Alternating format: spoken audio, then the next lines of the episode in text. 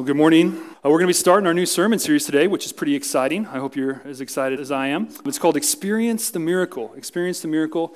You see there from the slide. And the title of my sermon today, the kind of the first one out of the gate, is The Miracle of the Moment. The Miracle of the Moments. And, you know, as I was thinking about moments, a moment is, life is made up of a bunch of moments, isn't it? Some, some funny, some sad some awkward, um, you know, and there's this kind of fad on social media. And some of you, and it's been going on for a while, but and some of you really like them. But they're these memes, right? Little pictures. Some of you call them memes. I think the official pronunciation is memes. Um, these little pictures that capture just moments that we can all relate to that have some words on them to describe the moment, usually somebody's facial expression or something like that.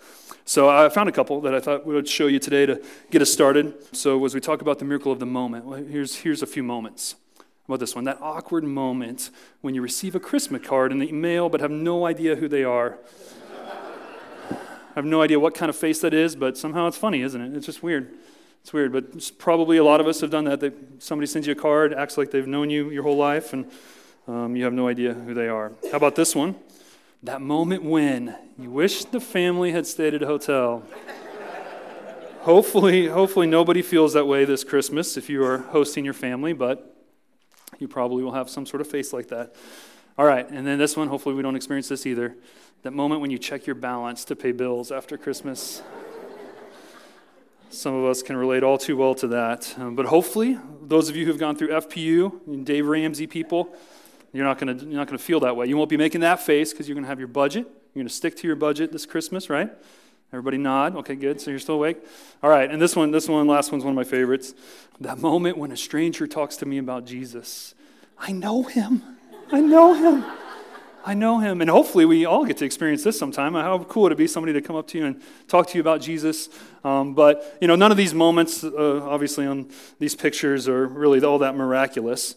Today, we're going to be talking about the miracle of the moment. And our whole series, really, this idea uh, that Christmas is truly a miracle. Now, if I were to ask if you've ever experienced a miracle, um, I'm sure many of you would, depending on your definition of what a miracle is, some of you might say no. And I want to I want to challenge our thinking with that by, by really looking at how we breathe. By the end of my sermon this morning, you will have inhaled and exhaled over 250 times. Because most of us don't give us breathing a second thought, um, let, us just take a moment and, and consider the journey of an oxygen atom. The journey begins when air passes through your nose, where unwanted dust and debris is filtered out. The average person moves about 440 cubic feet of air per day through the nose and trachea and into the lungs. The surface area of your lungs is 40 times greater than the surface area of your body, compressed within the tiny space between your ribs. Once in the lungs, the oxygen atoms hitchhike with hemoglobin and travel throughout the entire human body via blood vessels.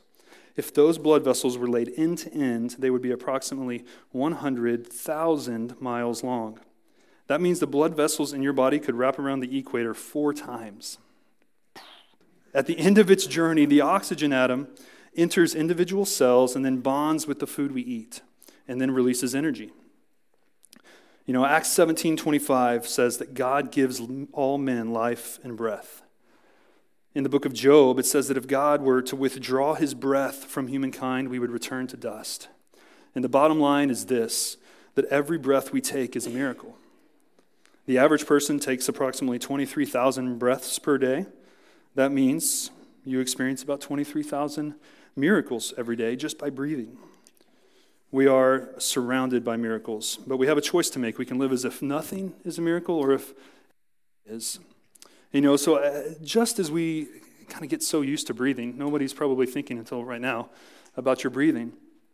Just as we become so used to that, we forget what a, what a truly marvelous miracle it is.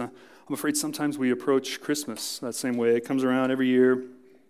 We forget what a truly miraculous moment Christmas is, what, it, what it's about, what it celebrates, especially that first Christmas when Jesus Christ, the Son of God, was born. You know, for, for many, this happens for many different reasons. Uh, one of them is it's just so easy to get wrapped up, literally and figuratively, in this season, um, and just the activity that surrounds it sometimes it, it makes us miss the miracle of Christmas. And I, you know, I, I'm, I love Christmas time. I, you know, love decorating the house and listening to music, the festivities, that sort of thing. Um, hopefully, some snow, uh, you know, we'll cross our fingers. Um, but we must work very, very hard to not let those things distract us from the, from the main thing.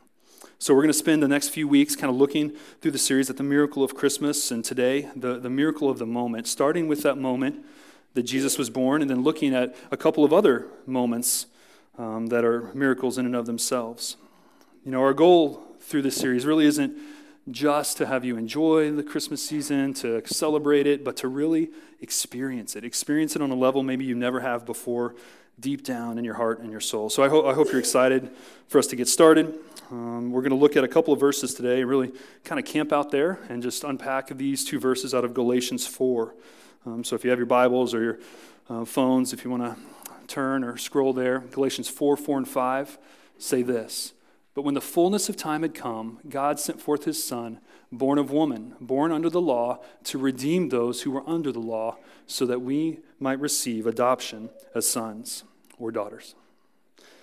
In this verse, we see a couple of special moments, um, really beginning with this, the moment of incarnation. The moment of incarnation. You know, the word incarnation literally means to to make flesh. So this is referring to the, the God becoming man, God becoming flesh through Jesus. And, and it's interesting to look at the incarnation through the kind of lens of timing, that the timing of when, when it happened. You know, the, the, when the fullness of time had come, that, that's how that, that verse starts out in Galatians 4. But when the fullness of time had come, God sent forth his son. Really, this, this is, means basically exactly what it says when, in kind of the grand scale of human history, it was the appointed time for God to enter the world as a man. You know, timing is something that uh, is important to all of us. Um, it's really, when you think about it, timing is really just the relationship between the moments, right? It's, it's how they work together and how it, everything fits together. And, and, you can think of hundreds of examples, literally everything. I mean, from sports examples and how important and critical timing is, to music, uh, to when events are planned out. If we were to, you know, have different timing of when, when our services started in the morning, or we started 20 minutes late, and I mean, just the domino effect of everything else that that has an effect on. Um, very, very important. And the timing, now, now that we're from the perspective of looking back on the birth of Christ, the incarnation, 2,000 years removed from it, looking back on it, the timing was just perfect for a lot of different reasons. But we'll just we'll talk about a few of them here today. The historians will tell us that at that time that Jesus was, was born, that the Roman world was in this great kind of sense of expectation, this atmosphere of expectation, waiting for a deliverer. The old religions were dying, the old philosophies were empty and powerless to change men's lives. Strange new mystery religions were invading the empire. Religion, religious bankruptcy and spiritual hunger were everywhere. God was preparing the world for the arrival of his son. And also, throughout history, there's a lot of things. Some of you have probably heard these before, but you know, the Roman Empire was in charge, and, and in a lot of ways, they obviously under the sovereign hand of God in control. But the things that they were able to do, they constructed roads that connected city to city, making travel uh, much easier than it had ever been before. Uh, the world was at peace under Roman rule, which was very helpful uh, for the time that Jesus was born. Um, there was a common language with Latin and Greek being known across all of the empire, so communication was possible throughout really the, almost the entire world, which became very important with the spread of the um, the letters, Paul's letters, and then what we now know as the New Testament. You know, the Old Testament prophecies concerning the coming of the Messiah were completed at this time of, of Jesus coming.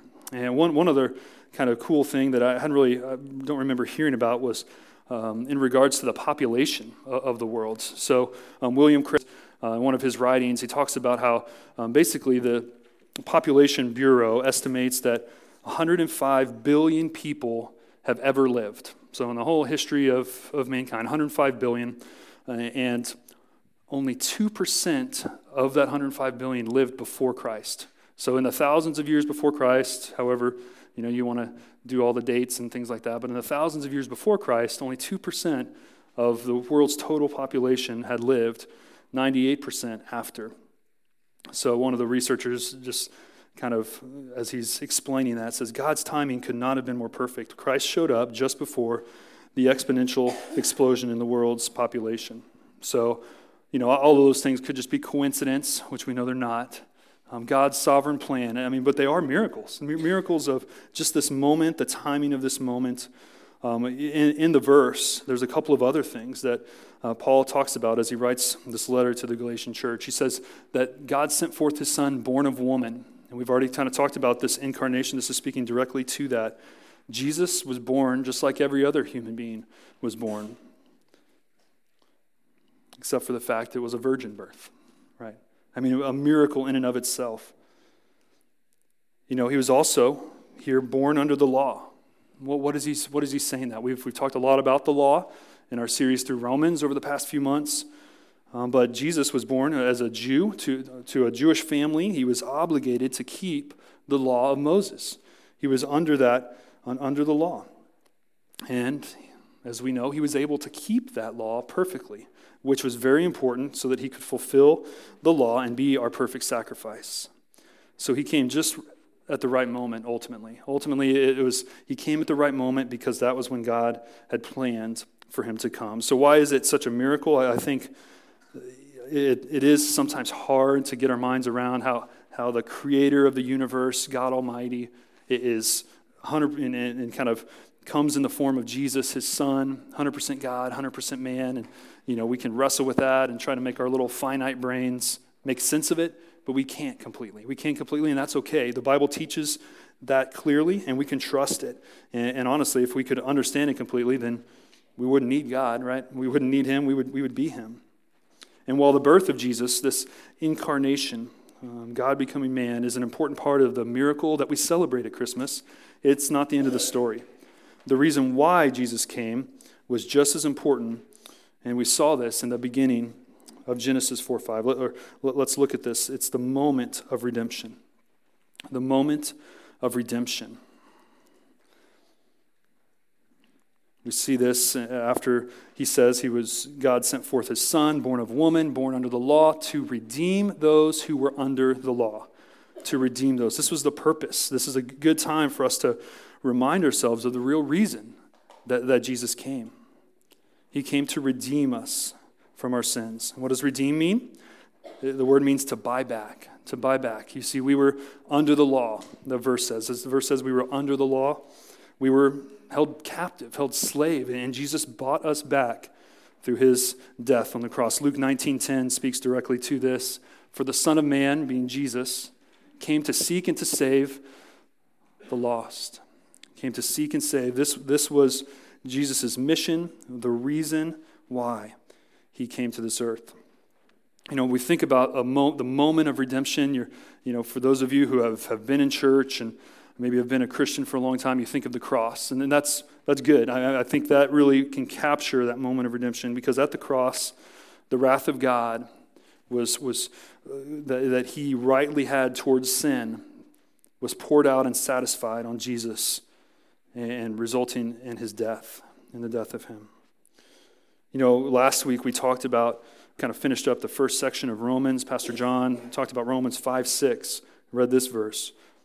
For while we were still. So we see here that, that idea of timing worked in again with this moment of redemption. At exactly the right moment, Jesus died for us. So ultimately, we, what we have here is the big picture. The big picture is that humanity was held captive by sin and its curse. We were under the law until Jesus was able to come and redeem us, to buy us back from the, the clutches of sin by dying and raising from the dead three days later.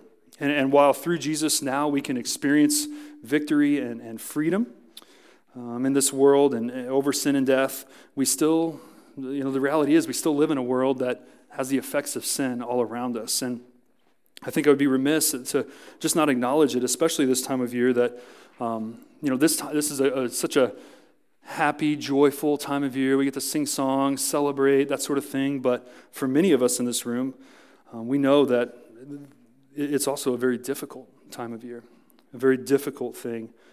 Um, you know, we're told that Christmas, especially for, you know, if you claim to be a Christ follower, is supposed to be this happy, happiest time of the year. um, to be joyful and grateful, all these things.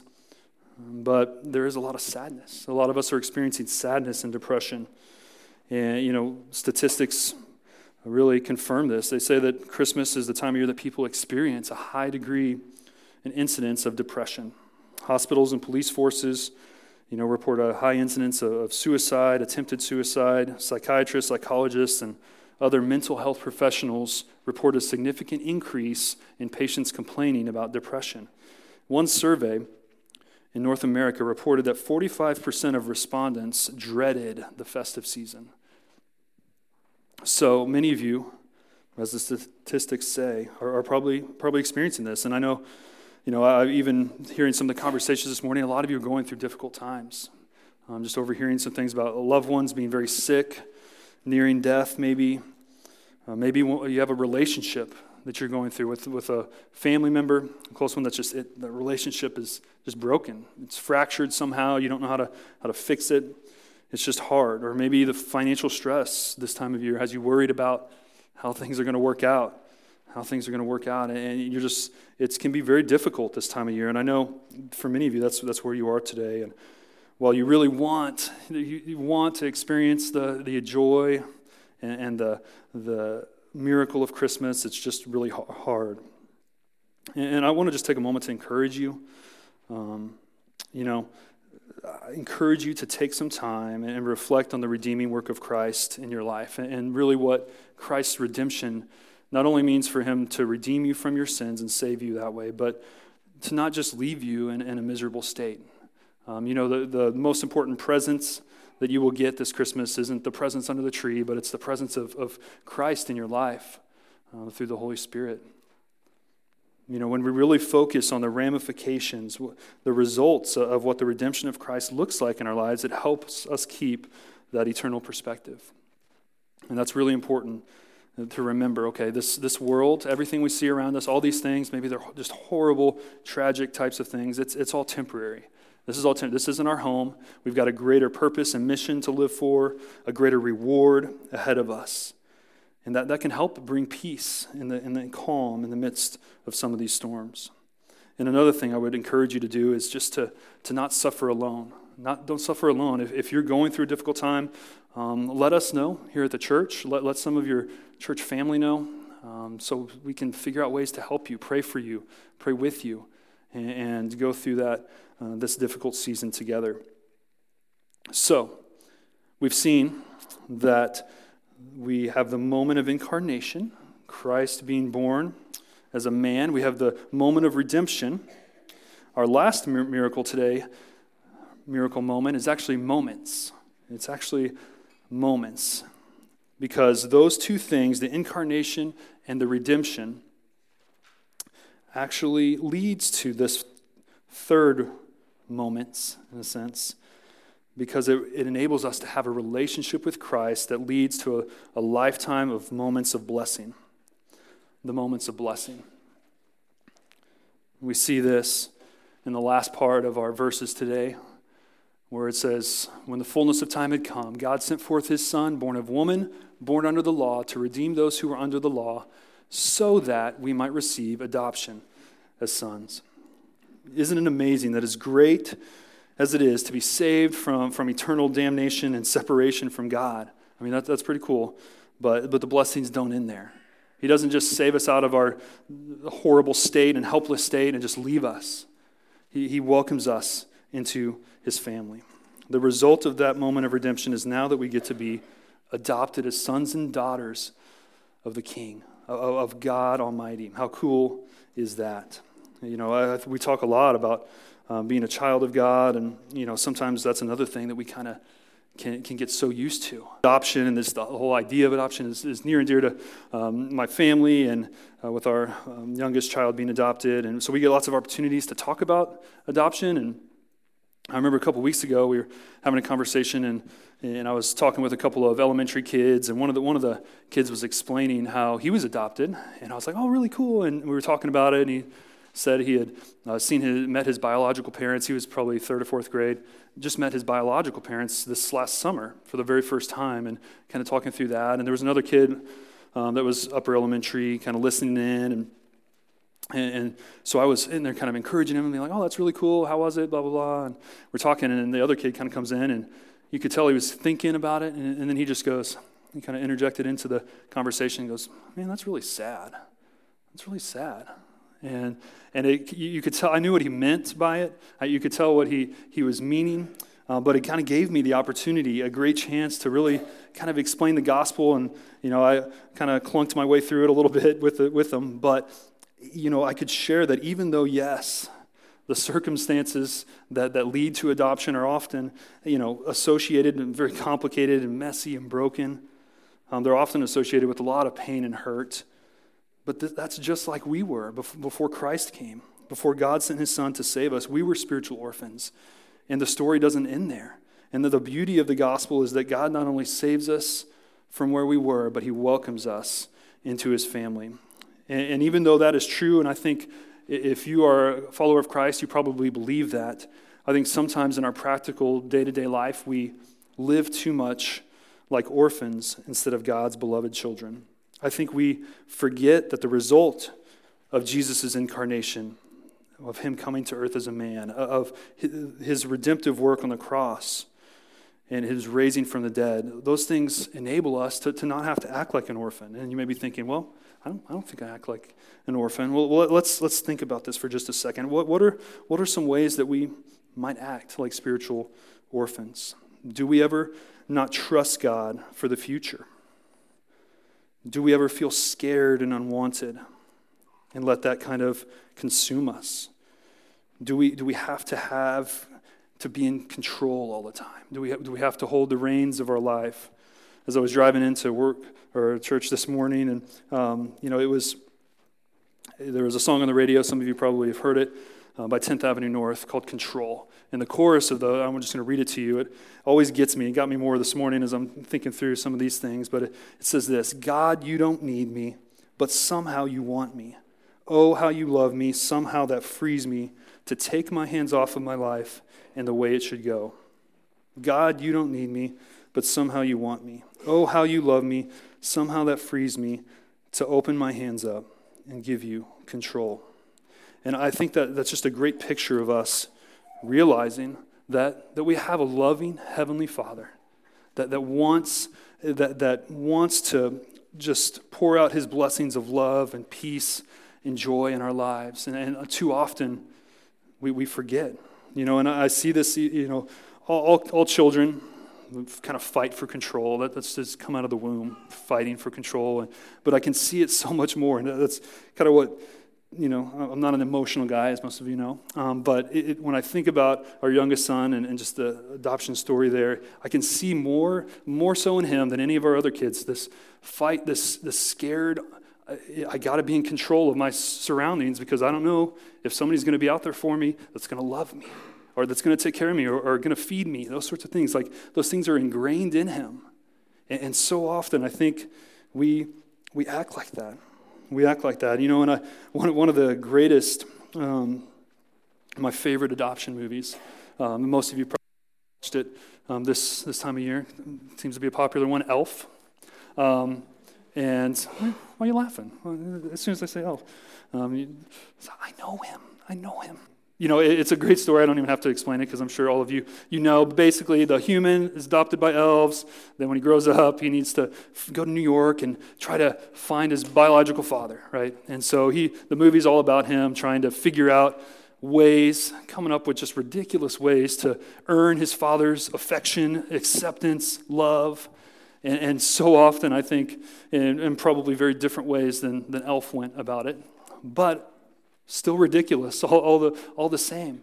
We, we go through life and we're trying to, we, we feel unwanted. We, we feel like he, they're not gonna, he's not going to love us. So we, we try to do these ridiculous things in life. And I want to encourage you this morning to, to remember that, that Christ's redemptive work on the cross enables us to have this relationship with the Father where where He is our Father. He's there, He is the perfect Father. And so uh, I want to encourage you with that. And, you know, when we talk about family, um, talk about being a part of God's family, uh, oftentimes the Bible talks about it in, with this idea around the idea of inheritance. Inheritance. And I think it's just so cool. Inheritance of, of the blessings of God, and, and, and they're too numerous to count. But, but we don't just share in that as, as an outsider looking in, but as a beloved child, um, part of his, his family. You know, there is, is another important moment um, that, that isn't there. I didn't put a number four on there, but it doesn't mean it's any less important or any less of a miracle. But it's the moment of salvation, a miraculous moment as well. And, and I want to be clear as we, we talk about these things and as we walk through those two verses that the moment of Jesus' incarnation and the moment of his redemption um, on the cross doesn't automatically ensure that we can experience the, the third moments of blessing. It just doesn't, you know, we, we talk a lot around here about how we, we aren't all children of God. We, we aren't born a child of God. We, we are welcomed into his family through the gospel. We must believe the gospel. While we are all God's creation, we are not all God's children. And, and really, the gospel is all about believing believing that Jesus was really who he said he was, that his death on the cross was, was for a debt, a sin debt that you were unable to pay by yourself, and that your sins can be redeemed. They can be bought back by Jesus and through his death and resurrection. And it's only then that we can experience the miracle of the moment of salvation when we pass from death to life. Romans 10 9 states this very clearly because if you confess with your mouth that Jesus is Lord and believe in your heart that God raised him from the dead, you will be saved. And I want, I want to encourage you if you're here today and you know all these other moments that we've talked about, you're kind of like, oh, that's cool, whatever, this Jesus guy. Um, if you've never experienced this moment of salvation, I would encourage you to, to take a moment today, before you leave today, and, and talk with somebody about that. And if nothing else, check that box on the back of your connection card. Turn that in before you leave. We would love to talk with you as soon as possible and, and just answer any questions, help lead you through that. Um, but that's an important decision, the most important decision that you could ever make.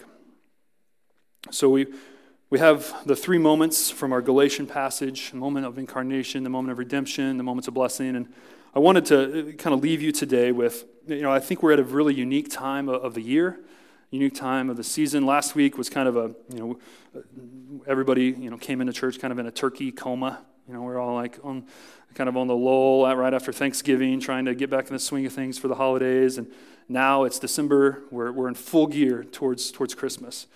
And as many of you know from experience, that you, you can blink right now and then wake up and it's going to be January 3rd. And, and, and I don't want you to miss some of the, the miracle of Christmas. And we're going to do our best here on Sundays to just kind of focus our attention and stuff, but there's going to be so many other distractions and things trying to battle for it. So I want to kind of leave you with, with three just tips maybe for, for you uh, to um, maybe work into your life over these next few weeks. This is just such a, a special, special time of year when, when you've got, you know, all these parties, Christmas parties, company parties, family parties, friends throwing things and things to buy and blah blah blah blah blah. It just it's never ending. Um, Christmas concerts and all the all the the fun, and none of those things are bad in and of themselves. But when you combine them all, and you look at your calendar and you realize, wow, I'm, I'm going to be running from here to there like a chicken with my head cut off, and and then it, it, you're going to miss part of the miracle of Christmas. So, a few, just a few little things, and none of these are rocket science, and a lot of you, I think, probably do a good job at this. But for those who, who may need some more help, the first one is this focus more on giving than receiving. You can write this on the back of your notes if you want, or just remember them or forget them.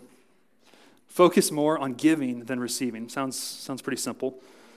I, I, I think we, if we look for specific ways to be generous, that where we're sacrificing for the benefit of others, not for the benefit of ourselves, so we're, we're giving to somebody that can't give back to us.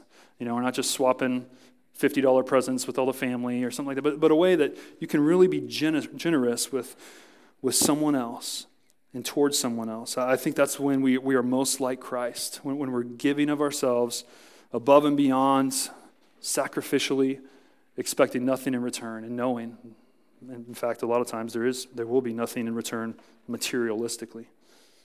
So that's one way. Focus more on giving than receiving. And that, another way is to, to take time um, to regularly talk about or read about the real reason for Christmas, and even specifically the reason why we celebrate Christmas. Maybe even the reason why it's a miracle. Sorry, that's not more concise for some of you to write down.